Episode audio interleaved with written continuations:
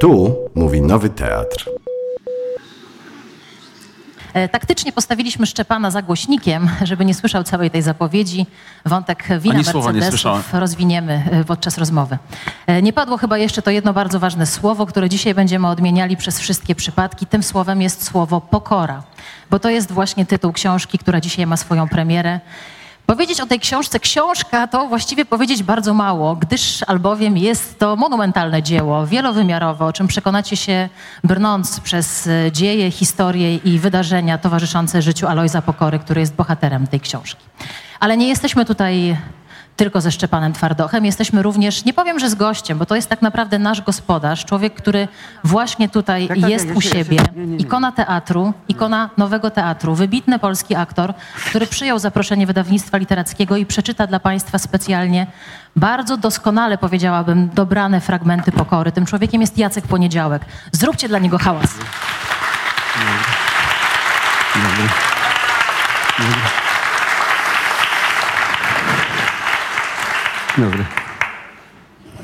Tu? Wszystkich Państwa, którzy oglądają nas online i nie widzą mnie, ponieważ właśnie dostałam informację z wozu transmisyjnego, że jeśli ktoś jest poza kanapami, to jest poza kadrem. Na razie taktycznie będę poza kadrem, chociaż mogę do niego powoli wejść. Nasze spotkanie oczywiście jest transmitowane online.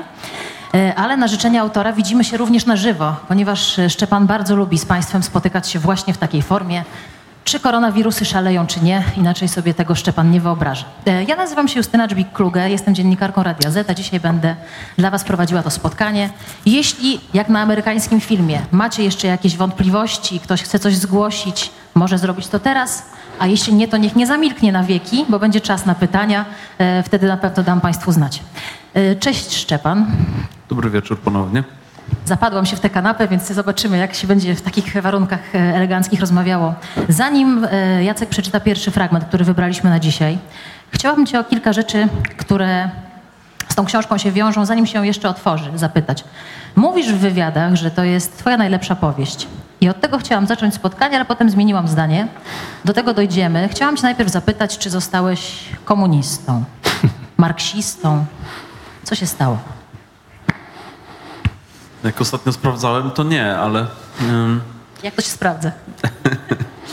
nie, nie zostałem komunistą. Bo ja w ogóle nie, nie zostaję istą żadnego rodzaju. Aczkolwiek w przypadku pokory, chociaż to nie, nie, nie pierwszy raz, ale w przypadku pokory bez wątpienia yy, pewne yy, rozpoznania heglowsko-marksistowskie rozpoznania społeczne yy, okazały się być dla mnie płodne literacko. Płodna na pewno jest też ta pani na okładce, że tak nawiążę do tego, co widzimy. Okładka jest bardzo znacząca, jest charakterystyczna. Zanim książkę otwieramy, dostajemy właśnie ją. Cóż to jest za obraz i dlaczego go wybraliście na zobrazowanie treści pokory? To jest obraz Nida mit Liebknecht Panorama George'a Grosza, mm, który e, towarzyszył mi, e, kiedy przygotowywałem się do tej książki.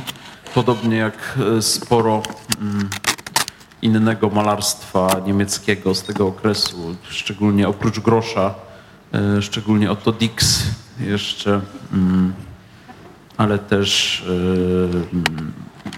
literatura ekspresjonistyczna z tego okresu, to jest, jest to bez, bez wątpienia książka jakoś zadłużona w em, podróży do kresu nocy, Selina i Berlin Alexanderplatz, Deblina, oni się tylko przez przypadek rymują.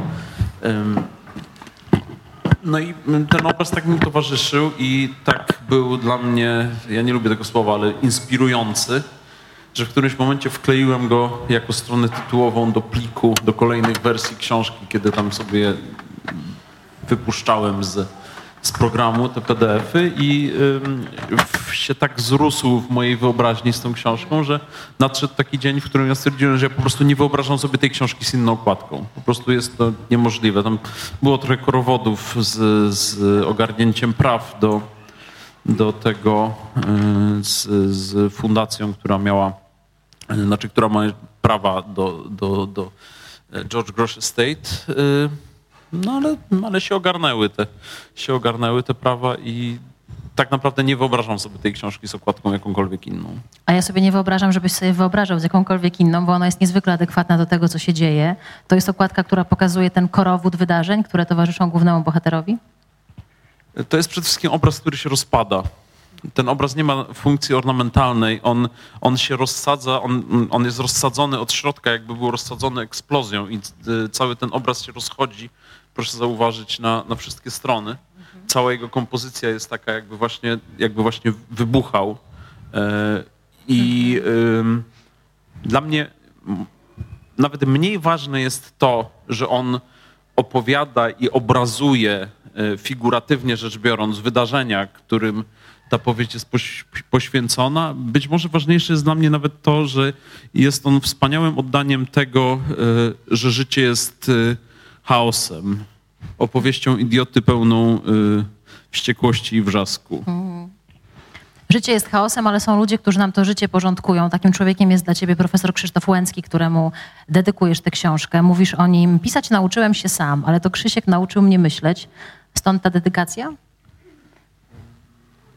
Może musiałbym jeszcze zastrzec, że, że y, za błędy w moim myśleniu odpowiadam sam, nie, Nie obarczasz nie, nie, nie, profesor, nie profesor Łęcki. No ale tak, jest to mój mistrz i przyjaciel od, od 20 lat, którym, człowiek, któremu zawdzięczam niezwykle dużo i mm, też jak pomysł na tą powieść wykiełkował zupełnie przypadkowo w rozmowie z nim, więc uznałem, że to jest dobry moment, żeby, żeby mu tą dedykacją, zresztą na okrągłe urodziny, za te 20 lat y, przyjaźni podziękować jakoś. Profesor Łęcki w wywiadach e, mówi o tym, że to jest takie połączenie twoich książek, kwintesencja tego wszystkiego, co już było. To tak w skrócie oczywiście, co on na ten temat uważa. Czy z tego powodu również ty uważasz, że to jest twoja najlepsza powieść? Nie, bo ja nie wiem, czy to jest kwintesencja moich książek. Ja mm, pierwszy raz, po, znaczy ja mam zawsze zastrzeżenia do, do powieści, które napiszę. Ja nigdy nie jestem z nimi pogodzony, ponieważ e, moje powieści zawsze na etapie konspektu zawsze jawią mi się o wiele bardziej błyskotliwymi, inteligentnymi, lepiej napisanymi, lepiej płynącymi, bardziej mm, epickimi niż potem są w istocie. I ym, sam, sam proces pogodzenia się z tym, że, że, że, powieść nigdy nie jest taka, jak sobie ją wyobraziłem, jest e, procesem w istocie dość przykrym. E, Ale w przypadku, w przypadku pokory ym, po raz pierwszy chyba poczułem, że, e, że e, ja, ja też nie jestem z tej, to, że ja mówię, że ona jest najlepsza z moich książek, to nie znaczy, że jestem z niej jakoś całkowicie zadowolony, prawda? To są, to są dwa różne wartościowania. Natomiast po raz pierwszy e, w przypadku pokory poczułem coś, czego nie czułem nigdy wcześniej. Otóż, że ta powieść mi się w żadnym miejscu ani punkcie nie wymknęła, że miałem ją cały czas pod kontrolą. Że ona jest dokładnie tym, czym być miała. I nawet jeśli nie wyszła tak inteligentna, błyskotliwa i epicka, jak e, wydawała mi się być na poziomie konspektu, to e, tak, to czuję, że, że, że żaden wątek, żadna postać, żaden motyw e, nie wymknął mi się tam ani na chwilę, ani na chwilę z, z ręki. Może Państwo z tyłu nie słyszeli, ja tutaj zdradzę dwie przeurocze panie, które siedzą w drugim rzędzie, które się tak szeroko uśmiechnęły. Być może Państwo z tyłu również uśmiechnęli się, słysząc Szczepana mówiącego, że no ja zawsze myślę, że ta moja książka będzie jakoś tak lepiej biegła, niż potem to wychodzi na papierze. Myślę, że czytelnicy i czytelniczki nie są tego zdania, co ty. Tak, tak sądzę, jeśli chodzi o ten bieg. Czy ty jesteś wobec innych też tak wymagający, jak wobec siebie? Ale w, o jakie sytuacje? Wrócimy do tego wątku. o zawodowe. Tak. A Jacek Poniedziałek, zapytany przeze mnie przed spotkaniem o to, jakie ma uwagi po przeczytaniu tego tekstu, powiedział, w jednym miejscu nie jest dobrze postawiony przecinek. Nie, nie, nie. Miałem, miałem wątpliwość. Zgłosiłem tylko wątpliwość, ale została zgaszona. Już to sobie wyjaśniliśmy. Tak, wyjaśniliśmy sobie już. Drodzy Państwo, jeśli w takim razie mogę prosić e, Jacka Poniedziałka o zabranie nas po raz pierwszy w świat Alojza Pokory, to myślę, że to jest dobry moment.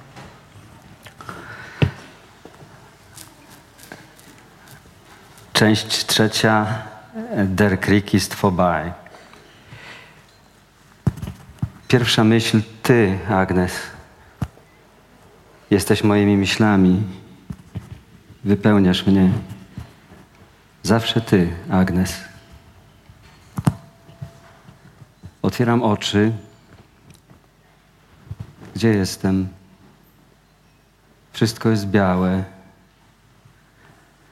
Wysokie okna, nade mną w górze krzyżowe sklepienie, za oknem prawie nagie korony drzew, na gałęziach resztki brązowych liści. Wszystko jest białe i jasny jest dzień.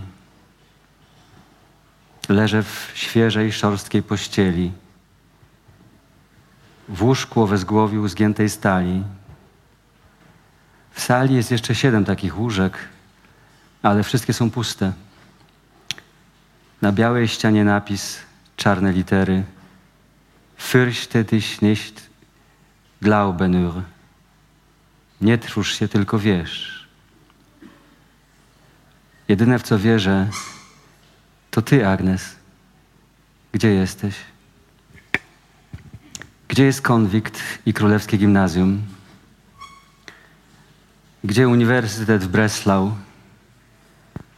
Nie jestem już chłopcem, gimnazjalistą z Gleiwitz Ostschlesien.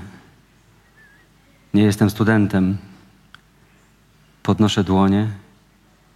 Są czyste. Rozglądam się. Gdzie mundur? Gdzie okopy? Gdzie kizel? Gdzie jest manschaft? Gdzie Guzinda? Nie ma ich. Kizel siedzący na ziemi, granat urwał mu nogi, krew tryskająca z kikutów pije z mojej manierki. Nie ma już Kizela. Dotykam swojej twarzy. Mam zarośnięte policzki. Nigdy nie miałem gęstego zarostu, więc po niezbyt udanej próbie zapuszczenia imponującego wąsa dałem sobie spokój i w wojsku goliłem się zawsze na gładko. A teraz policzki pokrywa mi szczecina. Moja ręka wychudła. Widzę to od razu. Na czole mam bandaż. Sie haben sehr lange geschlafen, Herr Leutnant, mówi kobiecy głos. Odwracam głowę. Kark mam zesztywniały. Nad moim łóżkiem stoi wysoka kobieta w białym fartuchu na ciemnym habicie, na którego rękawie ma białą opaskę z czerwonym krzyżem, na głowie biało-czarny welon. Rozpoznaje w niej ewangelicką diakonisę.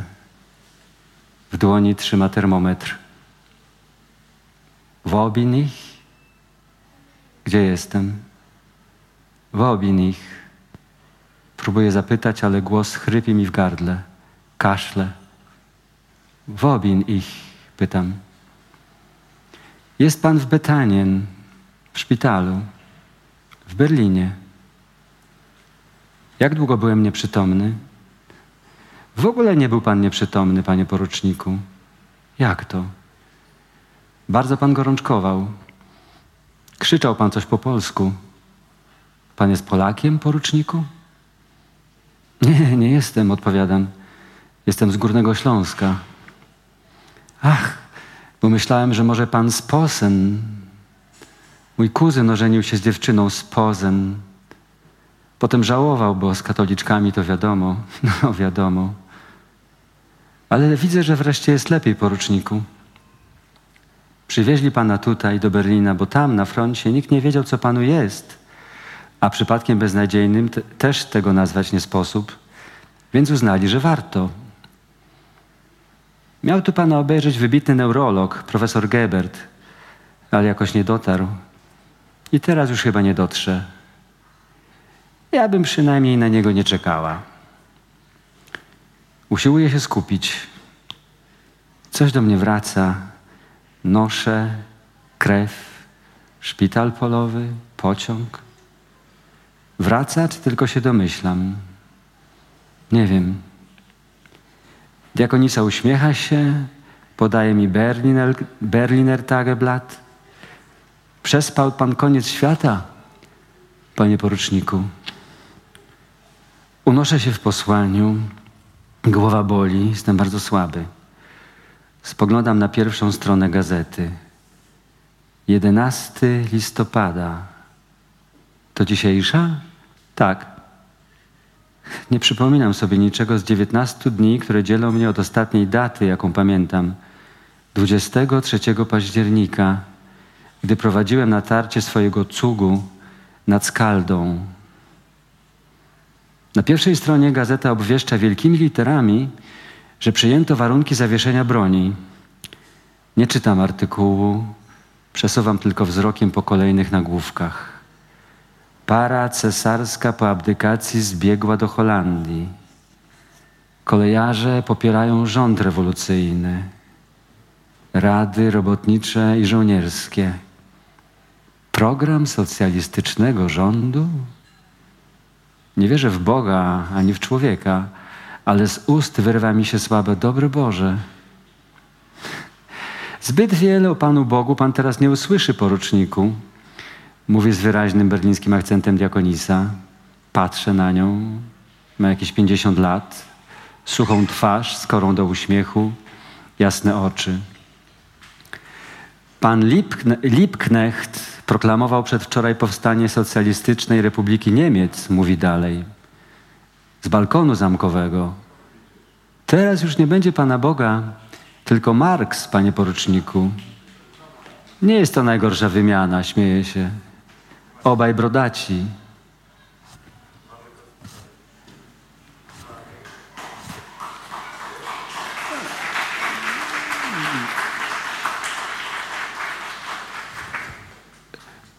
E, to nie koniec jeszcze. Przespałem koniec świata. Nie ma Kaisera, nie ma cesarstwa, nie ma wojny, nie ma Boga. Przegraliśmy oczywiście. Niech pan spróbuje się podnieść, panie poruczniku, mówi diakonisa. Gdzie mój mundur? Mundur, panie poruczniku? Tak, mój mundur. Bluza, koszula, spodnie, buty. Chyba nie przywieźli mnie tu nagiego ani w tej szpitalnej koszuli. A, rzeczywiście, poszukam, panie poruczniku. Diakonisa wychodzi i zostaje sam. Boli mnie obandażowana głowa. Jestem bardzo słaby, ale wstaję. Odczekuję chwilę, aż minie pierwszy zawrót głowy. Podchodzę do okna. Nie znam dobrze Berlina, ale już wiem, gdzie jestem. Sama nazwa Betanien niewiele mi powiedziała. Teraz już kojarzę okolice. Jestem na Kreuzbergu, na Marianenplatz. Okna mojej sali wychodzą na środek placu. Po lewej kątem oka widzę wielki ewangelicki Tomas z Kirsie. Rozpoznaję jego dwie charakterystyczne wieże. Przechodziłem tędy kiedyś parę razy na jednym z moich berlińskich urlopów w świecie, którego już nie ma. Wysiadłem wtedy na Schlesischer Bahnhof. Pamiętam, miałem już stopień oficerski. Przeszedłem przez Schillingsbrücke. Było piękne lato, więc szedłem nieśpiesznie bulwarem wzdłuż kanału, aż do sadzawki Engelbecken, mijając Marianenplatz. Potem szwendałem się po uliczkach, aż, aż do Merkisches Provincialsmuseum, do którego pamiętam wstąpiłem obejrzeć gotyckie zbroje i narzędzia tortur. To było w innym świecie, którego już nie ma. Mimo to Marianenplatz nie zmienił się wcale. Teraz na Marianenplatz z Muskauerstrasse wjeżdża powoli ciężarówka. Widzę ją z pozbawionych liści platanów. Wielki pięciotonowy busing o szoferce niczym kiosk z gazetami, z pionową przednią szybą i długą kanciastą maską, w burym wojskowym kolorze niczym krótka trumna kryjąca dudniący silnik z otwartą paką. Wjeżdża, łoskocząc potwornie wojennymi kołami, za sprawą kontynentalnej blokady guma jest towarem deficytowym, więc do automobili, ciężarówek zaczęto montować koła stalowe, w których piastę ze stalową obręczą zastępują, e, zastępującą oponę łączy bukiet sprężyn, co trochę amortyzuje jazdę, ale na miejskim bruku hałasuje, jakby stadu małp dać cymbały. Na pace ciężarówki stoją mężczyźni. Jedni w mundurach, drudzy w cywilnych ubraniach, w czapkach wojskowych i marynarskich, kaszkietach i kapeluszach, matrosy, żołnierze, robotnicy, wszyscy zbrojni. Wszyscy krzyczą, potrząsają bronią, trzymają się obitych deskami burt. Nad nimi zaś powiewają cztery wielkie czerwone sztandary. Na dachu szoferki rozstawili kulomiot. Chłodnicę wozu zakrywa zbita z desek pomalowana na biało tablica, na której czerwonymi literami wypisane jest hasło Alle Machten A und S retten. Cała władza w ręce rad robotniczych i żołnierskich. Tyle, że ze zgrabnym skrótem. Obudziłem się w innym świecie. Jacek Poniedziałek we fragmencie Pokory Szczepana Twardocha. Premierowo w Nowym Teatrze dla Państwa. Ja mam takie wrażenie, Szczepan, że twój bohater cały czas się budzi w innym świecie. E, I chciałam nawiązać do tego, od czego zacząłeś, czyli do tego, że pomysł na pokorę pojawił się trochę przypadkiem podczas rozmowy z profesorem Łęckim. Czy on się narodził właśnie od bohatera, który się ciągle budzi w innym świecie, targany w wirach historii, czy od powstań śląskich, które podobno były punktem wyjścia? Opowiedz o tym, proszę. Znaczy, ja zamierzałem pisać zupełnie inną powieść y, i długo się do, niej, do tej innej powieści długo się przygotowywałem, kilka miesięcy przynajmniej. Jaką inną? A o tym nie powiem, ponieważ y, może ją jeszcze kiedyś napiszę, może nie, nie wiem. Ym, w każdym razie zamierzałem pisać powieść zupełnie inną y, i z, nabyłem do niej ze trzy dosłownie metry bieżące książek, które następnie, przez które się przygryzłem. Potem pojechałem na miesiąc do Stanów, y, czy na trzy tygodnie, celem właśnie dalszych przygotowań. No i tak się przygotowywałem, przygotowywałem, w którymś momencie już wiedziałem, że już jestem przygotowany, już czas, już czas po prostu zacząć, a ciągle nie zaczynałem pisać. I przy, przy, całej, przy całej mojej naprawdę y, bardzo przyziemnym i rzemieślniczym podejściu do zawodu, który uprawiam, bo, bo staram się takie rzemieślnicze podejście mieć, y, pozwalam sobie tylko na jeden moment, to znaczy na to, że mm, że słucham mojego daimoniona, słucham mojego wewnętrznego głosu i kiedy on mi mówi, że jeszcze nie czas, no to uznaję, że jeszcze nie czas. Yy, I no, na jakimś spacerze yy, rozmawialiśmy z Krzyśkiem o różnych rzeczach i z, tam z emfazą mi właściwą opowiadałem yy, o filmie Kena Loacha, który bardzo lubię, The Wind That Shakes the Barley, czyli Wiatr buszujący w jęczmieniu i to jest film o no, taki Loachowski film, no, taki jak Loach robi filmy, to to właśnie taki jest film, o irlandzkiej wojnie o niepodległość i wojnie, późniejszej wojnie domowej, które wydarzały się właśnie e, dokładnie w tych latach, w których dzieje się akcja pokory. No i opowiadałem Krzysiowi później dalej, że bardzo chciałbym zobaczyć kiedyś e, taki film właśnie Loachowski, ale też tak mądrze opowiedziany, z takim głębokim insightem o powstaniach śląskich.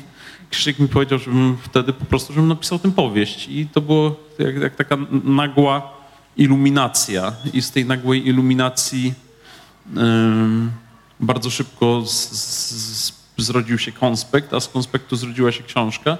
No tylko okazało się, że ta książka wcale nie jest o powstaniach śląskich, ponieważ, ponieważ drugą może, drugą może nieco e, irracjonalną, chociaż może nie tak irracjonalną, częścią całego mojego warsztatu literackiego jest, e, jest to, że e, moje postaci w którymś momencie przybierają dla mnie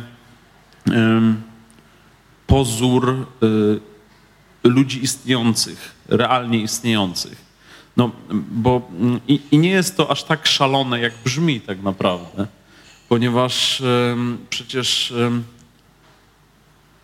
i tak człowiek nie spotyka drugiego człowieka. Nasze mózgi nie łączą się ze sobą. My tak naprawdę co spotykamy, to obraz innych ludzi, awatary innych ludzi, którzy, które tworzymy sobie w świadomości, które zwykle mają jakąś spójność i e, jeśli kogoś znamy, no to możemy z pewnością znaczy z przekonaniem graniczącym z pewnością powiedzieć, że nie zrobi y, czegoś, co nie pasuje nam do tej postaci, prawda?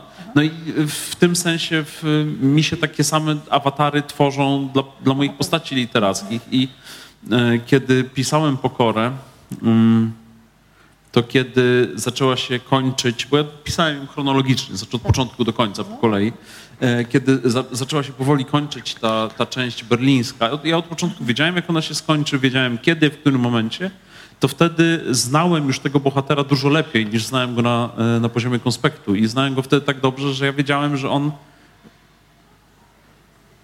Mm, Ja nawet nie mogę powiedzieć, jak jakoś stworzyłem. On mi się jakoś ułożył przy pisaniu. On mi się jakoś ułożył przy pisaniu i ułożył mi się w taki sposób, że wiedziałem, że on nie może wziąć udziału w powstaniach śląskich, że on będzie od tego stronił, że on jest zupełnie inną postacią, że on jest człowiekiem, który. e, będzie próbował swoją podmiotowość realizować e, w inny sposób, na innych poziomach. E, Że jest człowiekiem, który będzie od historii za wszelką cenę uciekał, że inne są jego marzenia, że inne są jego cele. No i dlatego, dlatego powstania śląskie w pokorze e, tylko się przecierają w tle na drugim planie.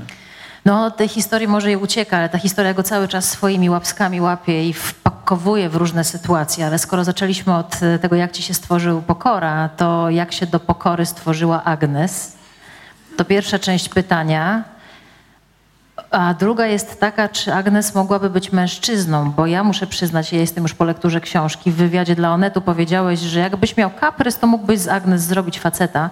I to mnie tak wzdrygnęło, ponieważ to jest jeden wielki list miłosny do Agnes, która mogłaby być facetem. Agnes, y, Agnes się wzięła stąd, że szukałem, ona tak naprawdę, ta, ta postać y, y, wzięła się z tego, że, że kiedy szukałem języka dla tej książki, szukałem jej idiomu, ja wiedziałem, że to ym, y, musi być książka, która jest w istocie inwokacją, książka, która jest zwrotem do kogoś.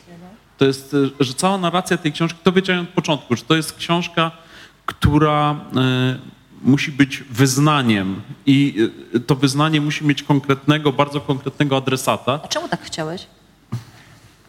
Bo tak, rozumiem, nie było tego pytania. Dobra, ponieważ uznałem, że tak będzie właściwie. dziękuję. Wróćmy w takim razie do tworzenia. Yy, I że mm, narracja tej książki musi być właśnie zwrotem, że ta książka musi, być, musi mieć jakiegoś adresata. No i potem pomyślałem sobie o tej.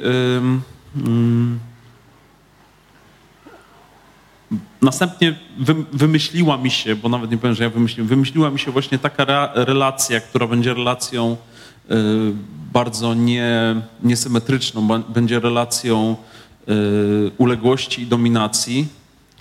Ym, I na początku tak naprawdę chciałem, żeby to była relacja o wiele bardziej erotyczna niż jest. Bo y, i dopiero później też jakoś z wewnętrznej logiki historii zrozumiałem, że ta y, y, cała erotyka tej relacji musi być tylko w. Ja zabrnąłem w tej chwili za daleko i właśnie zaraz Państwu opowiem całą tą książkę i potem Państwo jej sobie jeszcze nie, nie zechcą kupić i będę niepocieszony. E, W tym momencie Szczepan Twardoch automatycznie włączył sobie spoiler alert, tak zwany, więc e, spokojnie, ale dobrze, ja złapię ten wątek. No, w każdym razie dobrze, to jakby odpowiadając teraz konkretniej na pytanie. Agnes dlatego mogła być y, mężczyzną, że erotyczność tej relacji, ta perwersyjna erotyczność tej relacji w tej chwili przynajmniej, po jak, no już paru miesięcy po tym, jak skończyłem pisać tę powieść, wydaje mi się tylko pozorem ukrywającym coś innego, przykrywającym y, inne dno. Możesz sobie przytulić mimo wszystko mikrofon troszkę do ust, skoro mówisz trochę o tym, kim jest Agnes, ale Bo czuję, nie że, za du- dużo. czuję, że dudnie No to raz się zdarzyło, taki mały wtręt. Wiemy trochę o tym, kim jest Agnes, albo o tym, kim mogłaby być, czy kim się stała, o tym Państwo się dowiedzą czytając. Natomiast zastanówmy się, kim jest Pokora, bo to jest człowiek, który jest nikim. Ono sobie mówi, e, dla nikogo nigdy nie byliśmy podmiotem, ja też nim nie byłem. Pyta go pielęgniarka, czy pan jest Polakiem. On mówi, nie, jestem Ślązakiem. Walczy na wojnie po stronie Niemiec, jest bolszewikiem, jest wszystkim i jest nikim. Jak to wymyśliłeś? No ja nie musiałem tego wymyślać, bo wydaje mi się, że em, znakomita większość e, ludzkości w ciągu tych powiedzmy 100 tysięcy lat historii rodzaju ludzkiego e, na tej wesołej planecie e, właśnie mm, przybierała dokładnie taki stosunek wobec rzeczywistości, dokładnie taki miała, dokładnie tak się do rzeczywistości odnosiła. No i to jest ta, ta milcząca większość ludzi. I, ym, ja nie musiałem już wymyślać takiego, takiego stosunku do, do, do własnej podmiotowości, do rzeczywistości, do historii, do społeczeństwa, ponieważ kiedy sobie mm, patrzę w, w moje drzewo genealogiczne, w moich przodków, to y, tam mam wyłącznie takich ludzi, wyłącznie ludzi, którzy są tylko przedmiotami, a nigdy podmiotami historii. Więc y, ja raczej powinienem sobie zadawać pytania, dlaczego, y, dlaczego miałbym w ogóle pisać o ludziach, którzy kształtują rzeczywistość wokół siebie, skoro tacy ludzie są w znakomitej y, mniejszości. E, Czyta się tę książkę z bólem, w takim sensie, że współczuje się pokorze. Ja miałam tak. To znaczy, jest szkoda tego człowieka z nizin, syna górnika, który cały czas jest upodlony przez kolejnych ludzi, w którym buzuje gniew, w którym buzuje to poczucie, że jest z tej niższej klasy. To jest kolejny taki punkt w Twoich poszukiwaniach w socjologicznych trochę miejsca człowieka. Ta książka jest taka klasowa, no stąd też wątek em, komunistyczny czy marksistowski, od którego zaczęłam. Nad tym się zastanawiam właśnie, dlaczego to dla Ciebie jest ciekawe i na ile ta książka jest dla Ciebie takim przeniesieniem na współczesność. E, Czyli, że my cały czas żyjemy w tym podziale na gorszych, na lepszych, na inteligentów, na bogatych, na biedaków, którzy jak się zgadają w tej ekipie biedaków, to jeszcze gorzej, bo jeszcze bardziej podbiją to, że są z tej, z tej gorszej grupy.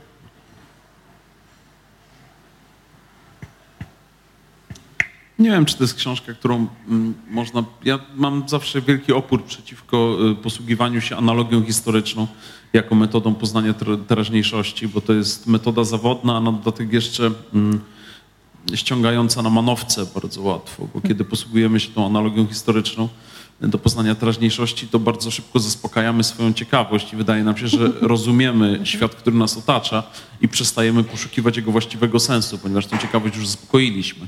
Chcielibyśmy rozumieć.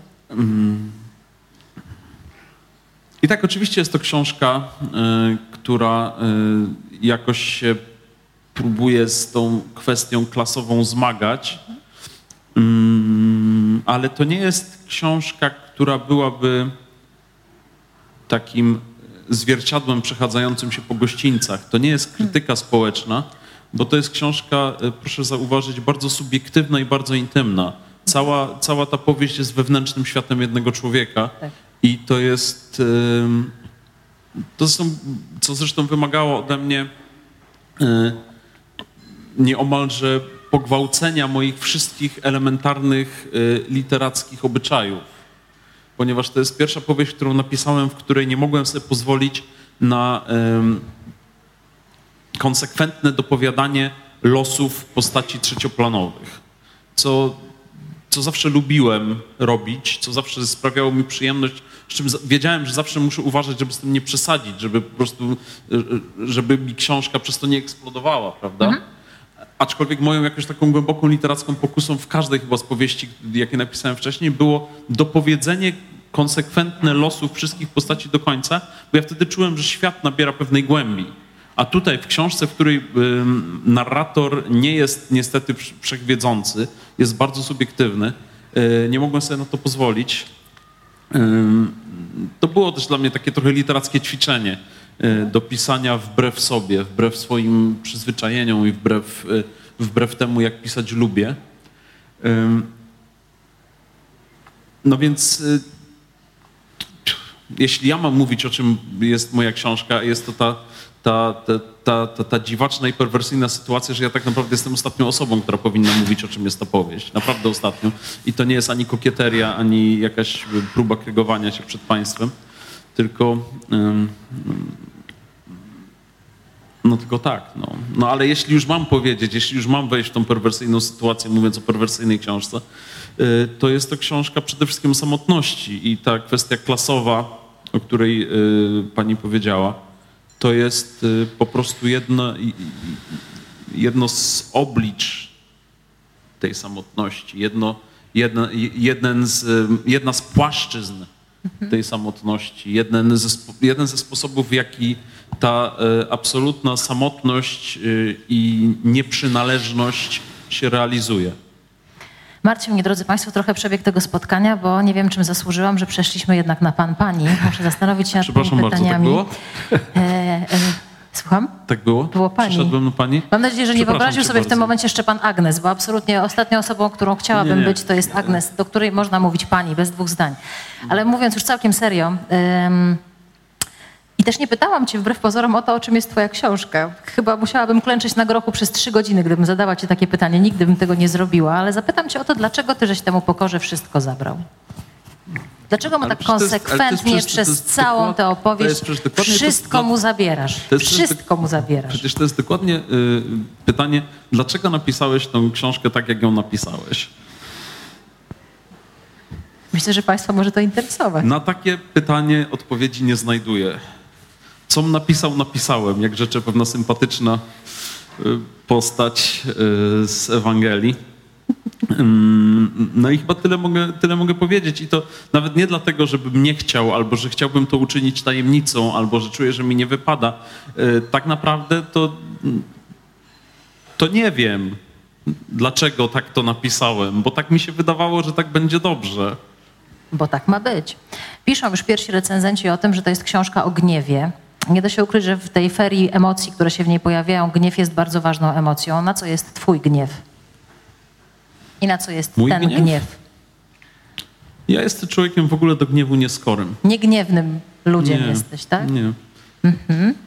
A na co jest gniew w pokorze? Na wielopokoleniową, systemową i nieprzezwyciężalną niesprawiedliwość świata. Szczepan Twardoch w wywiadzie dla TOK FM gotuje się we mnie jakieś poczucie gniewu na Polskę. W momencie, kiedy potrzebujemy państwa, ono nas zawodzi. To nie jest skierowane przeciw żadnej opcji Ja nigdy politycznej. nie twierdziłem, że konsekwencja jest pierwszą z moich zalet.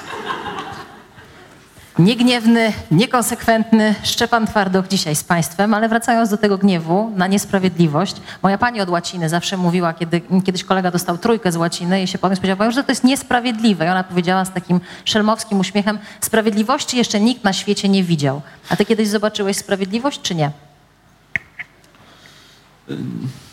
Nie, no ja się muszę zgodzić z tą, z tą, z tą mądrą panią profesor, że sprawiedliwości nikt nigdy nie widział. Mm, A co do tego, y, że gdzieś tam powiedziałem o moim gniewie, a teraz twierdzę, że jestem człowiekiem niegniewnym, no ja w ogóle bym się nieprzesadnie przywiązywał do tego, co ja mówię, bo ja mówię różne rzeczy, które mi akurat do czegoś pasują albo do czegoś nie pasują. Czasem mówiąc o gniewie mam na myśli jedno, a potem mówiąc o gniewie mam na myśli coś innego. Więc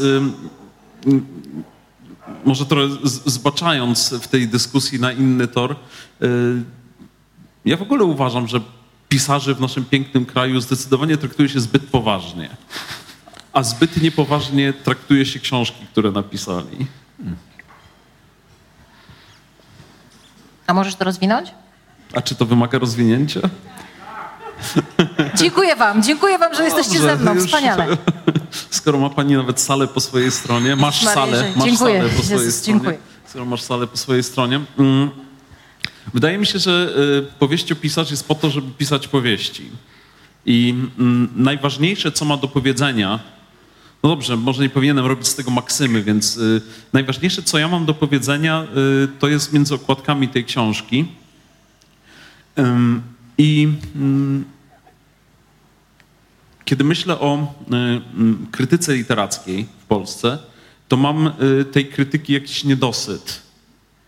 Y, Bo krytyka literacka dla mnie, jej sens zaczyna się dopiero wtedy, kiedy ja od krytyka dowiem się o swojej książce czegoś, czego nie wiedziałem. A bardzo rzadko mi się to zdarza. Bardzo rzadko mi się to zdarza.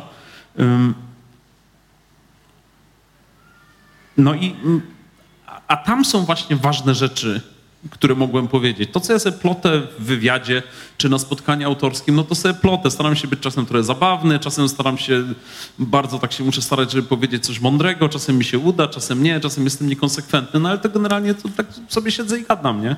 A wszystko, co we mnie najlepsze, y, co miał do wydania z siebie w tej chwili, jest w tej powieści. E, I dlatego właśnie, dlatego miałem, to, to mam właśnie na myśli, że zbyt poważnie traktuje się pisarzy. No. Mnie przynajmniej. To ja ci tylko powiem a propos państwa i a propos mnie, nie chciałabym cię rozczarować, ale mam wrażenie, że my wszyscy jesteśmy po twojej stronie. To tak a propos tych stron i kto ma po czyjej. A po drugie, mogłeś przyjąć taką taktykę i powiedzieć to swojemu wydawcy, nie przychodzę na spotkania autorskie, oddaję książkę, co on miał powiedzieć, tam powiedział, zawarłem to między okładkami, ale jesteś tutaj dzisiaj z nami, dlatego ja cię pytam, co byś nam chciał o ale pokorze bo, bo ja opowiedzieć. jestem tutaj, bo to jest jednak ym, niezwykle przyjemna sytuacja. No, proszę sobie wyobrazić faceta, który siedzi przez rok y, w ciemnej klitce i stuka w komputer, prawda?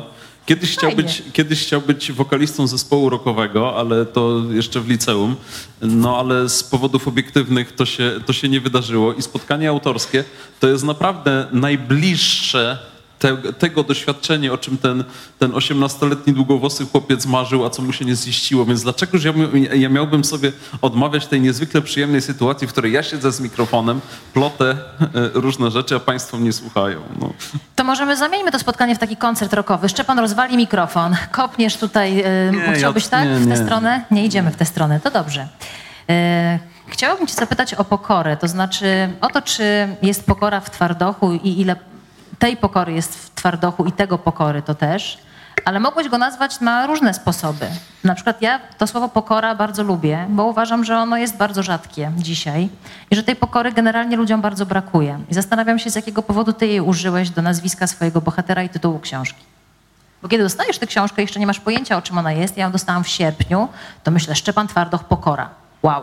Czyli to będzie taki traktat o tym, jacy jesteśmy właśnie butni, okropni, wstrętni, a potem czytam, że jest Alois Pokora. Ale to wszystko się jednak łączy. No, oczywiście jest to nazwisko znaczące i nie przez przypadek to, nie przez przypadek to nazwisko wybrałem. Em, Jest to też nazwisko, znaczy tytuł i nazwisko wybrane trochę przewrotnie, ponieważ wbrew pozorom nasz bohater wcale nie jest pokorny. Bo pokorna jest, e, po- pokora jest, e, jest, e, tak jak powiedziałaś, rzeczywiście cnotą, e, której e, zwykle ludziom brakuje, ale ona jest wewnętrzną cechą charakteru, którą się ma w środku. Zaś bohater e, Alois Pokora, on pokorny nie jest, on jest po prostu nieustannie upokarzany. Czyli pokora jest, czy pokorna postawa jest na nim wymuszana z zewnątrz. To nie wychodzi z jego wnętrza. To nie jest, to nie jest człowiek pokornego serca. No więc na tym polega, na tym polega ta, ta przewrotność, że, że ta jego pokora, mimo, mimo nazwiska, ta jego pokora nie jest z jego wnętrza, ona jest z zewnątrz i stąd właśnie y, bierze się go gniew. Bo człowiek, który jest pokorny, człowiek, który jest pokornego serca, nie jest gniewny. To, to się niejako wyklucza. Nie da się pogodzić w jednym, w jednym człowieku i pokory, i gniewu. Y, Natomiast Alois jest upokorzony. Upokorzony i dlatego gniewny być może.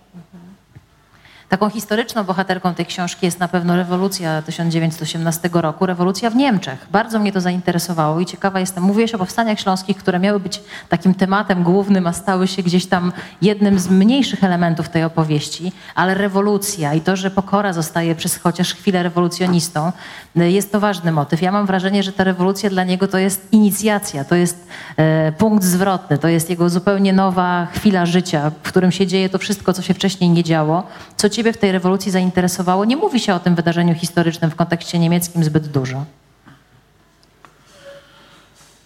No, dla mnie był to okres, y, znaczy moment interesujący już od dawna i to ze względu na jakieś moje mm, literackie, y, literackie fascynacje.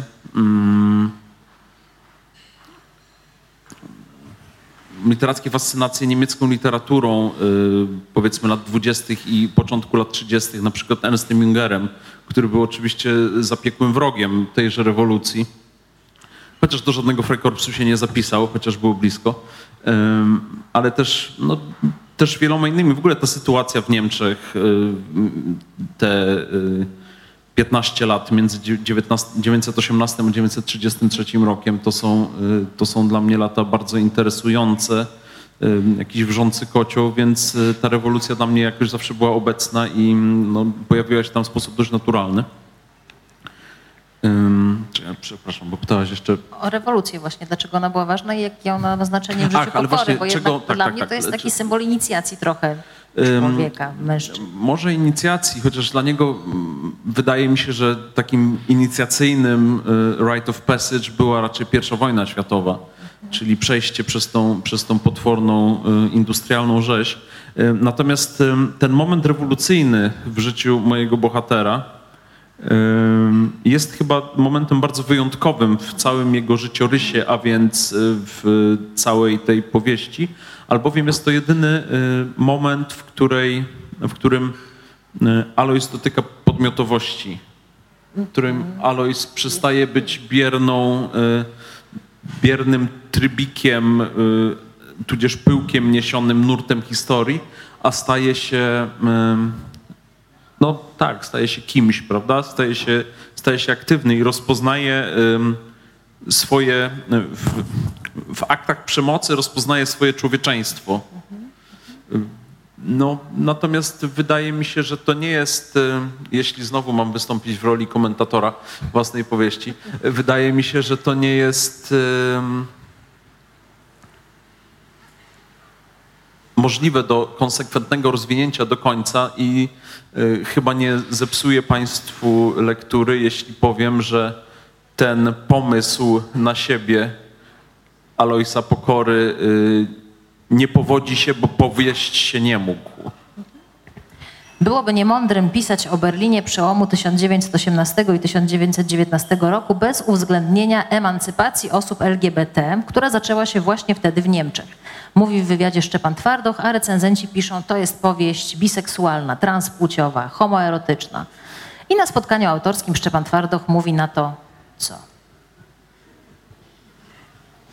No, mniej więcej to, co, co, co, co powiedziałem w tym wywiadzie, który zacytowałaś, bo to rzeczywiście jest ym, te lata dokładnie i ym, jeszcze też lata poprzedzające pierwszą wojnę światową, taki magazyn Die Eigene i dr Magnus Hirschfeld, y, który y, zyskał y, wielką popularność w Niemczech, ponieważ był świadkiem na procesach towarzyszących aferze Hardena Eulenberga, jeśli dobrze zapamiętałem, jak oni się tam nazywali.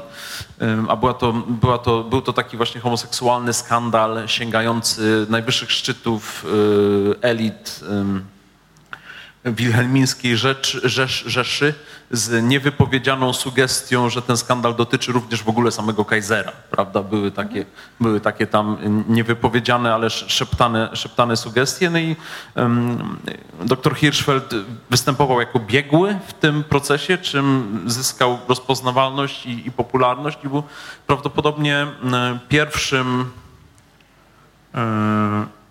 z powiedzmy psychologów czy seksuologów w Europie, którzy o e, homoseksualizmie nie mówili w kategoriach choroby tudzież zboczenia, lecz raczej w kategoriach orientacji. W ogóle traktowanie, e, mówienie o orientacjach to jest coś, co, co Hirschfeld wprowadził, do, wprowadził do, do debaty i promował również e, na łamach tego magazynu Die Eigene. No więc ja widziałem w tamtej epoce, w tej, w tej, w tej, w tej sławnej ówcześnie, w tym sławnym ówcześnie skandalu, w tym magazynie i w, działalności Hirschfelda, e, widziałem jakieś e, ziarno, z którego e, ta emancypacja e, wykiełkowała i wyrosła.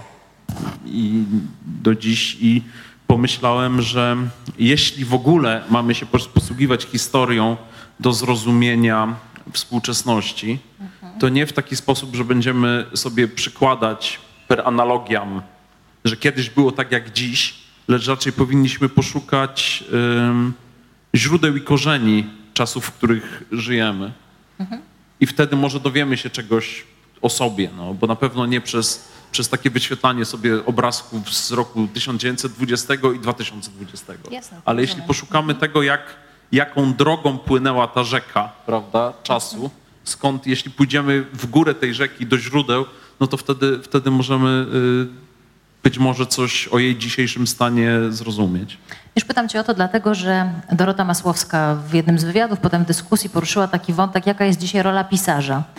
E, Kiedy się o tobie czyta, e, kiedy pojawiasz się w internecie, pojawiasz się również jako publicysta, jako komentator rzeczywistości. Od tego się nie odżegnujesz. Twój Facebook jest przepełniony długimi tekstami, zaangażowanymi tekstami. Stąd moje pytania o nawiązania do, do współczesności. Stąd moje pytania o wątek LGBT, o transseksualizm, o wątek homoerotyczny, bardzo ważny, bardzo mocny, bardzo znaczący w tej powieści, w życiu pokory. E, No nie zapytam cię o to, co nam chciałeś przez to powiedzieć, ale wydaje mi się znaczące, że Dziękuję. wykorzystałeś to teraz w tej książce, w tym momencie, w którym w naszym kraju jesteśmy. Mówisz o tym, że byśmy pamiętali o źródłach, tak? Żebyśmy tak patrzyli na historię, nie przekładali jeden do jednego, ale również w tej kwestii pamiętali o źródłach, tak? Tak naprawdę to ta powieść była gotowa dobre pół roku temu. Pół roku temu była gotowa. Tak. A czemu? No nie, no bo wtedy skończyłem ją pisać. Okej. W, marcu, y, w marcu tego roku to już chyba jest pół roku, prawda? No tak, nawet więcej. Szczepan mówi w kontekście aktualności. Tak.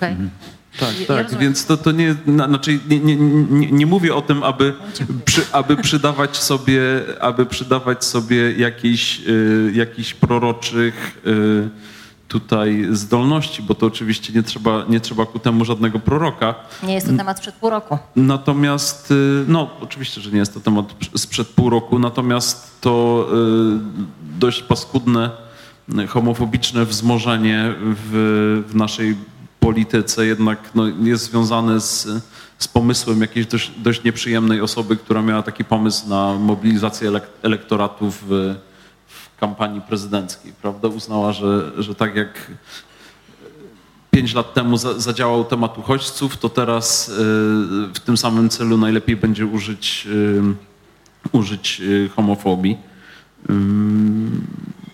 No a że, że, akurat, że akurat to się jakoś z wydaniem tej powieści zbiegło, no to to już jest przypadek. W jednym z wywiadów mówisz, że, że może twoją subkulturą nie jest subkultura hip-hopowa, ale pasuje ci przekaz tej subkultury. Oni mówią przypadek? Nie sądzę. Tak pozwolę sobie to połączyć, ale mm, zabierasz dziennikarkę Onetu w taki przy okazji promocji pokory w podróż śladami e, bohatera po Śląsku, po różnych miastach, miasteczkach, wioskach, które się w tej książce pojawiają. Gdybyśmy się wszyscy teraz mogli zapakować do takiego dużego, dobra, do dwóch autokarów, bo jednak jest pandemia, więc nie moglibyśmy do jednego, e, to dokąd byś nas zabrał w podróż śladami pokory i czy byłaby to również podróż śladami twardocha?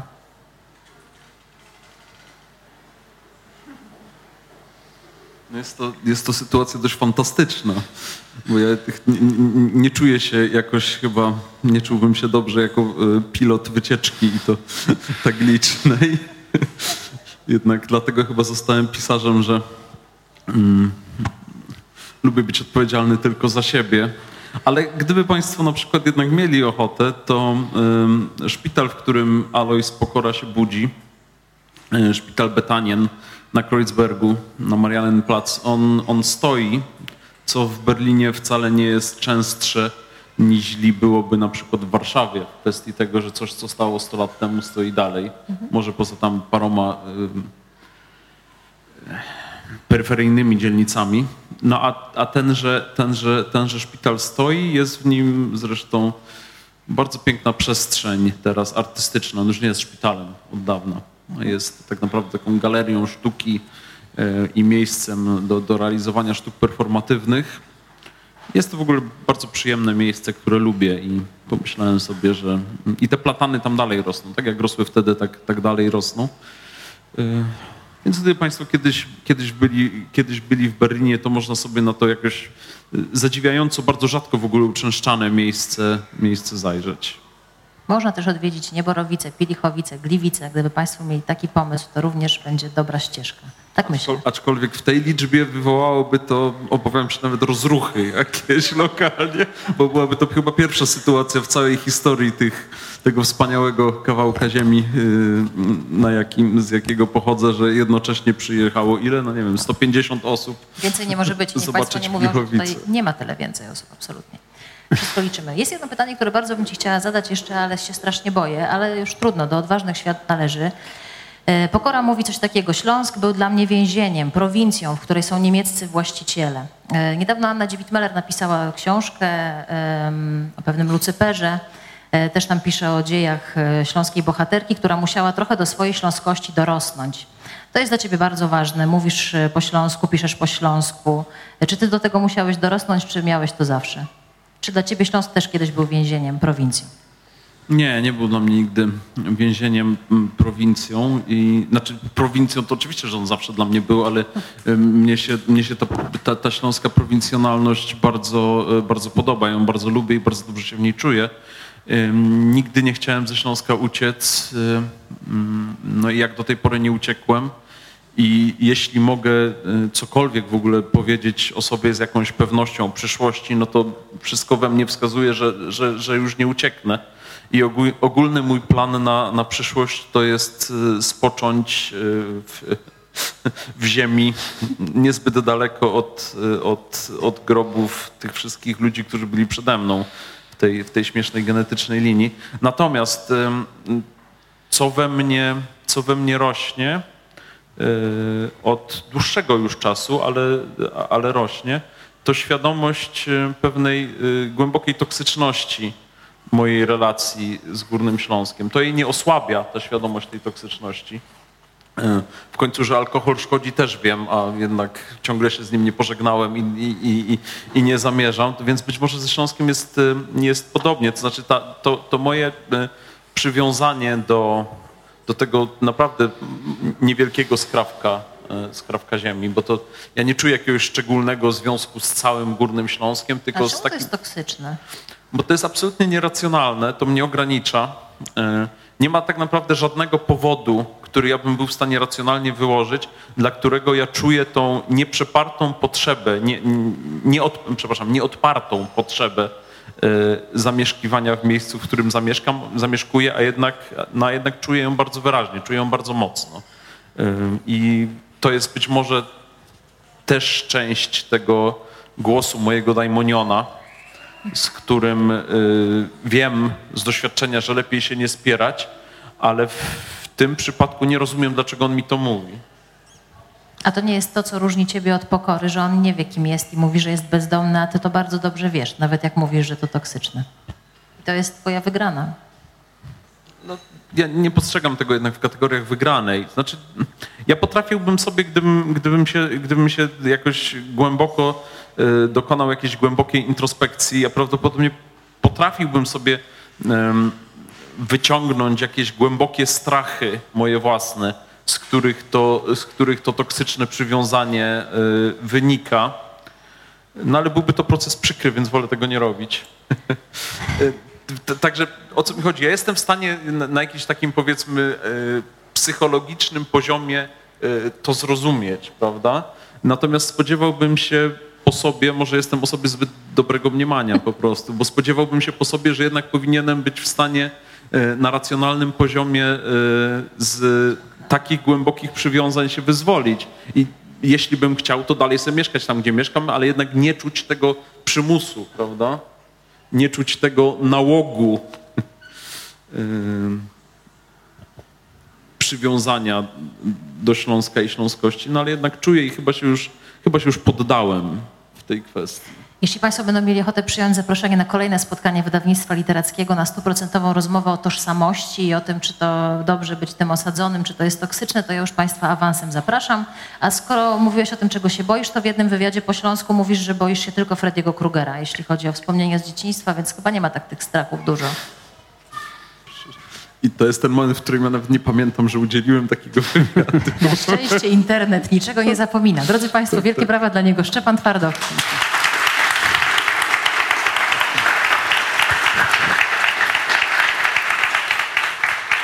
I to, co jest dla niego najważniejsze, czyli to, co zawarł między przodem i tyłem okładki, czyli pokora w interpretacji Jacka Poniedziałka. Jeszcze jeden piękny fragment, który dla Państwa na dzisiaj wybraliśmy. Jacku. Jest poniedziałkowy poranek, listopad. Zimno, chociaż słonecznie. Ulicami powinien przewalać zwykły miejski tłum, ludzie spieszący do pracy. Tymczasem jest raczej pusto. Po Waldemarstrasse nie jechał żaden tramwaj, a powinien, gdyby świat był tym światem, jaki znałem, a Berlin tym Berlinem, wilhelmińską stolicą, którą odwiedziłem kilka razy w życiu. Teraz jednak jestem w innym mieście. Jestem gęsto splecionym wieńcem rozpaczy, strachu, samotności i zagubienia. Nie ma nade mną Boga, nie ma Boga we mnie, nie ma obok mnie ludzi, nie ma człowieka we mnie, nie mam nikogo. Gimnazjum zabrało mnie ze świata, w którym byłbym na swoim miejscu. Byłbym górnikiem, potem z czasem może nawet panem górnikiem. Wzięliby mnie do wojska albo i kopalnia by mnie wyreklamowała. Służyłbym w manszafcie, wszystko zwyczajnie. Zabiliby mnie albo i nie zabili. Dali krzyż żelazny albo i nie dali. Z wojny wróciłbym na kopalnię jak moi bracia. Zapuściłbym bujny wąs. W niedzielę po sumie siadałbym z fajwką na laubie i kurzył, patrząc, jak po placu biegają moje dzieci. Byłbym na swoim miejscu. Alois Pokora, zwany Lojzikiem albo Lojzą, tam, gdzie trzeba. Ale czy byłbym? Z tym, co miałem w głowie? Z wiecznym głodem i niezaspokojeniem? I ciekawością świata? Z tym, że zawsze chciałem więcej? Czy zadowoliłbym się osiemdziesięcioma feningami dniówki, jak mój ojciec i bracia? Domem z czerwonej cegły albo mieszkaniem w którymś z patronackich osiedli Zaborza czy Orzegowa? Czy może wpadłbym i tak w politykę? Został socjalistą, albo wieligim Polokiem, albo popadł w dewocję, bębnił różańce jak baba, mantrami modlitw zagłuszał to przerażające wycie, które słyszę zawsze, gdy, gdy zaglądam w siebie i widzę tam pustkę. Nigdy nie będę tego wiedział. Nie ma dla mnie powrotu do tego świata. Obcy we własnym domu, wyrwany rodzinie, klasie społecznej i wyrzucony, i wrzucony w inną, do której nigdy nie będę przynależał. Podnoszę twarz ku późno jesiennemu, powojennemu niebu. Mam 27 lat i czuję się stary. Wiele przeżyłem. Mam 27 lat, metr 80 wzrostu, jestem chudy, mundur wisi na mnie, jakbym worek w tali ścisnął. Jestem gładko ogolony, jednak dawno nie byłem u fryzjera. Moje buro-popielate włosy są zmierzwione i jeszcze po polepione starą krwią w nieprzyjemne kłaki. Mam też wszy. Próbuję założyć oficerską czapkę. Ledwie się mieści na bandaż. Ściągam więc bandaż i od razu czuję, że tył głowy robi się wilgotny. Z nie do końca zagojonej rany cieknie trochę krwi, zlepiając włosy jeszcze bardziej. To nic. To nic. Na rogu Wrangelstrasse stoi stary, wąsaty weteran, bez prawego ramienia i bez żadnych dystynkcji na szarym mundurze. Na froncie już od dawna zasłaniano wyszyte na pogonach numery pułków szarymi pochewkami. On jednak swoje pagony w całości odpruł, podobnie jak belki z kołnierza. Na czapce zamiast cesarskiej kokardy czarno-biało-czerwonej przypiął czerwoną wstążkę, jakby ktoś mu czoło przestrzelił. Płaszcza nie ma, tak samo jak i ja. I widzę, że zimno musi być mu tak samo jak mnie, a mnie jest bardzo zimno. Podchodzę, pozdrawiam, tylko odburkuję coś w odpowiedzi, chociaż widzi przecież oficerski mundur. Powinienem być zdziwiony, jednak nie jestem. Na jedynym przedramieniu, jakie mu pozostało, ma przewieszone pęto najtańszych serdelków, w których mięsa świńskiego nie ma pewnie wcale, ale i tak wyglądają najsmakowiciej. Chętnie kupiłbym kilka, jestem głodny. Ale przypominam sobie, że w kieszeni nie mam ani feniga. Nic. Przypominam sobie, że jeszcze w 1917 roku, kiedy byłem na ostatnim urlopie w Berlinie, i kiedy blokada kontynentalna odcisnęła już straszny, widoczny dla ludu ślad na naszej gospodarce, jeszcze wtedy na ulicach wystawali przekupnie z kiełbaskami. Pamiętam szczególnie jednego, nieopodal hotelu, w którym się wtedy zatrzymałem, na Friedrichstrasse. Był to chłop postawny, jak grenadier gwardii. Miał melonik, monokl i nawoskowane, wyczernione, sterczące do góry wąsiska. Na ciemnym ubraniu biały fartuch, a na szyi zawieszony i obrzuch oparty blaszany sagan z napisem Wurst. I sprzedawał z tego sagana parzone serdelki. Już mniej tłuste niż przed wojną i znacznie droższe, ale sprzedawał. A mnie było na nie stać. I kupowałem je za każdym razem, kiedy go mijałem. Kupowałem, stawałem obok i zjadałem, ciesząc się o wiele bardziej tym, że mogę sobie na ten wuszt pozwolić, niż samym wusztem, co, wta, co, wcale mnie aż tak, co wcale mnie aż tak nie smakował. Teraz nie stać mnie nawet na zimny ersat wusztu, który sprzedaje ten jednoręki weteran. Nie stać mnie na nic. tak biedny nie byłem, od kiedy w ostatniej klasie gimnazjum zacząłem dorabiać korepetycjami. Poznałem dobrze wartość pieniądza, każdej marki, każdego feniga. Wiem, ile na swój geltak pracowali mój tatulek i moje braciki. A ja zawsze chciałem więcej. Więcej pieniędzy, więcej tego, co mogłem za nie kupić. Nie chciałem szporować każdego feniga, z oszczędności rozszczepiać zapałki na dwoje, palić najtańszego tytoniu. Nie chciałem robić tego wszystkiego, co robił mój ojciec, bo musiał. Nie stałem się nigdy bogaty, oczywiście, nie miałem na to czasu, ale dorabiając jak tylko mogłem podczas studiów, zdołałem przynajmniej ubrać się lepiej, niż kiedykolwiek ubierali się mój ojciec i moi bracia.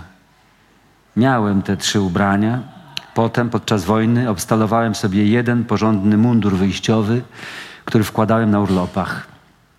Mogłem sobie pozwolić na to, aby czasem pójść do porządnej restauracji, kupić butelkę wina, niedrogi zegarek, wieczne pióro. Wszystko to kosztowało mnie pracy ponad siły, znoszenie upokorzeń ze strony rodziców rozwydrzonych wrocławskich gimnazjalistów i wiele wyrzeczeń, ale dzieliłem zapałki, ale nie dzieliłem zapałki na pół, a w kieszeni munduru papierosy trzymałem w papierośnicy może nie srebrnej, ale grubo i elegancko posrebrzonej. Zanim nie ukradziono mi jej w szpitalu, co uczyniło ze mnie tego nędzarza, którym, którym jestem teraz. Nieder mit dem Krieg! Nieder mit der Regierung! Wrzasnął nagle wąsaty weteran i zrobił to do mnie – do mnie prowokacyjnie, nie bojąc się mojej kabury, chociaż nie mógł wiedzieć, że jest pusta. Wrzasnął to do mnie, bo zobaczył we mnie oficera. Było to stare hasło antywojennych demonstracji, o których czytałem w gazetach w swojej wykopanej w ścianie okopu kwaterze przy chwiejnym świetle świecy. Precz z wojną, precz z rządem. Krzyczeć miało dwadzieścia tysięcy zgromadzonych na Potsdamer plac robotników pod wodzą Lipknechta. W moim oficerskim mundurze, we wstążce mojego krzyża, pewnie nawet w moich skórzanych opinaczach zamiast wełnianych owijek, Gefreiter widział i rząd, i wojnę jednocześnie. Wtedy w okopach czułem gorycz, gdy czytałem o tych hasłach. Teraz tu, głodny, bez grosza na berlińskim bruku, zgadzam się z Gefreiterem. Precz z wojną, precz z rządem. Głowa mnie boli, jest mi słabo, ale wiem, że muszę iść. Jeśli dobrze pamiętam, żeby dotrzeć w okolice prezydium policji, muszę iść na północ, przejść mostem Szylinga nad Szprewą i potem w lewo wzdłuż rzeki, a potem w prawo w Aleksanderstrasse. Gdzie dokładnie jest Elizabethstrasse i knajpa, o której wspominała diakonisa, nie wiem, ale zdaje mi się, że kiedy znajdę prezydium policji, Wielki budynek z czerwonej cegły, który pamiętam dobrze, bo gdy byłem ostatnio w Berlinie, załatwiałem tam jakieś sprawy, to znajdę się w okolicy, więc rozpytam się i jakoś znajdę. Droga zajmuje mi półtorej godziny, chociaż to tylko jakieś trzy kilometry. Idę jednak powoli, chwiejnym krokiem, boli mnie głowa i czuję, jak bardzo jestem słaby. Ledwie dostrzegam miasto dookoła siebie, a tego, co dostrzegam, nie rozpoznaje. Naturalny bieg miejskiego organizmu ustał. Nie jeżdżą tramwaje, nie widać nawet dorożek, nie ma policjantów. Wiele sklepów splądrowanych, witryny powybijane, drzwi wysadzone z zawiasów. Przechodniów na ulicach niewielu, przynajmniej tu, gdzie idę. Bo z kolei z daleka, gdzieś z okolic zamku i dalej Unter den Linden dobiega mnie szmer tłumu, jakbym słyszał płynącą w oddali wezbraną rzekę. Na Holzmarktstrasse, naprzeciwko stacji pomp, napotykam sklep z napisem J. Tischler Fleisch Schinken Wurste. Ze sklepu dochodzi mnie nęcący zapach, a może tylko tak mi się wydaje, za sprawą jakiejś synestezji, skoro widzę zapowiadający mięsne uczty szyld. Postanawiam skorzystać z tego, że z rozbitej witryny nikt nie pilnuje i wchodzę z nadzieją, że być może znajdę coś do jedzenia. Czuję bowiem, że słabnę. Sklep jest jednak wymieciony tak dokładnie, że nie znajduję zupełnie nic, nawet ochłapu, nawet feniga. Kiedy odwracam się, aby wyjść z powrotem na ulicę, natykam się w drzwiach na właściciela. W ręce ma młotek, pod pachą kilka desek.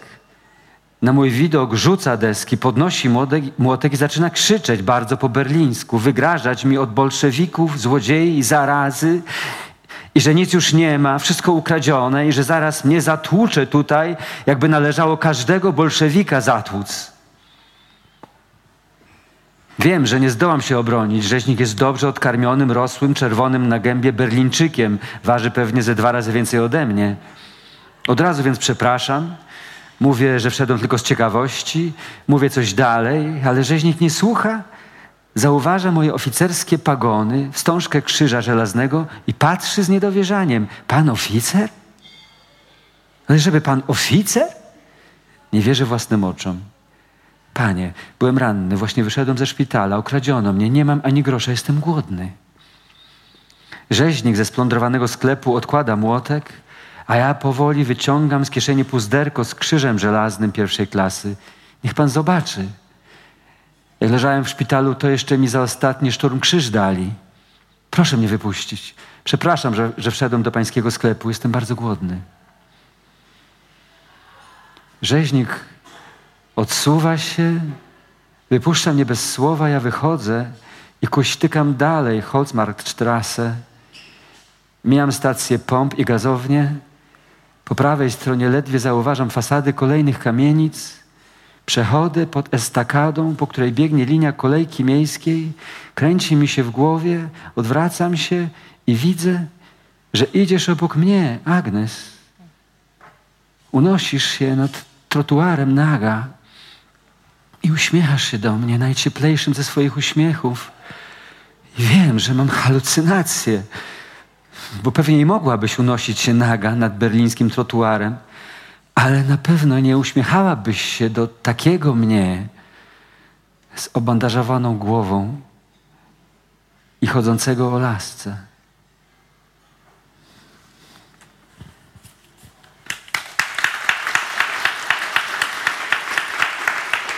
Podobnie Jacek Poniedziałek i pokora Szczepana Twardocha. Drodzy Państwo, drogie Panie, drodzy Panowie, czy ktoś z Państwa chciałby o coś zapytać autora, który dzisiaj jest tu dla Was i przebiera nogami, bo już widzę, że przebiera, na podpisywanie książek i na spotkanie twarzą w twarz, choć w masce? Jeśli są pytania, to jest na niedobry moment. Mamy mikrofon, e, zobaczą go Państwo po Waszej prawej, po naszej lewej stronie sali. Proszę łaskawie pomachać, żebyśmy wiedzieli, dokąd z tym mikrofonem się udać. Dzień dobry. Dzień dobry. E, moje pytanie jest e, e, o to, o miejsce tak naprawdę, gdzie powieść jest, pokora jest usytuowana. I morfina, i królestwo, i król, wszystkie mieściły się w Warszawie, która jak wiemy nie jest pana hajmatem. Natomiast ewidentnie miasto w tamtych powieściach jest bohaterem trochę. Natomiast jak jest w tej książce, bo z tego co pan Jacek przeczytał, no książki jeszcze nie widziałam. E, tutaj jednak bohaterem jest bardziej człowiek.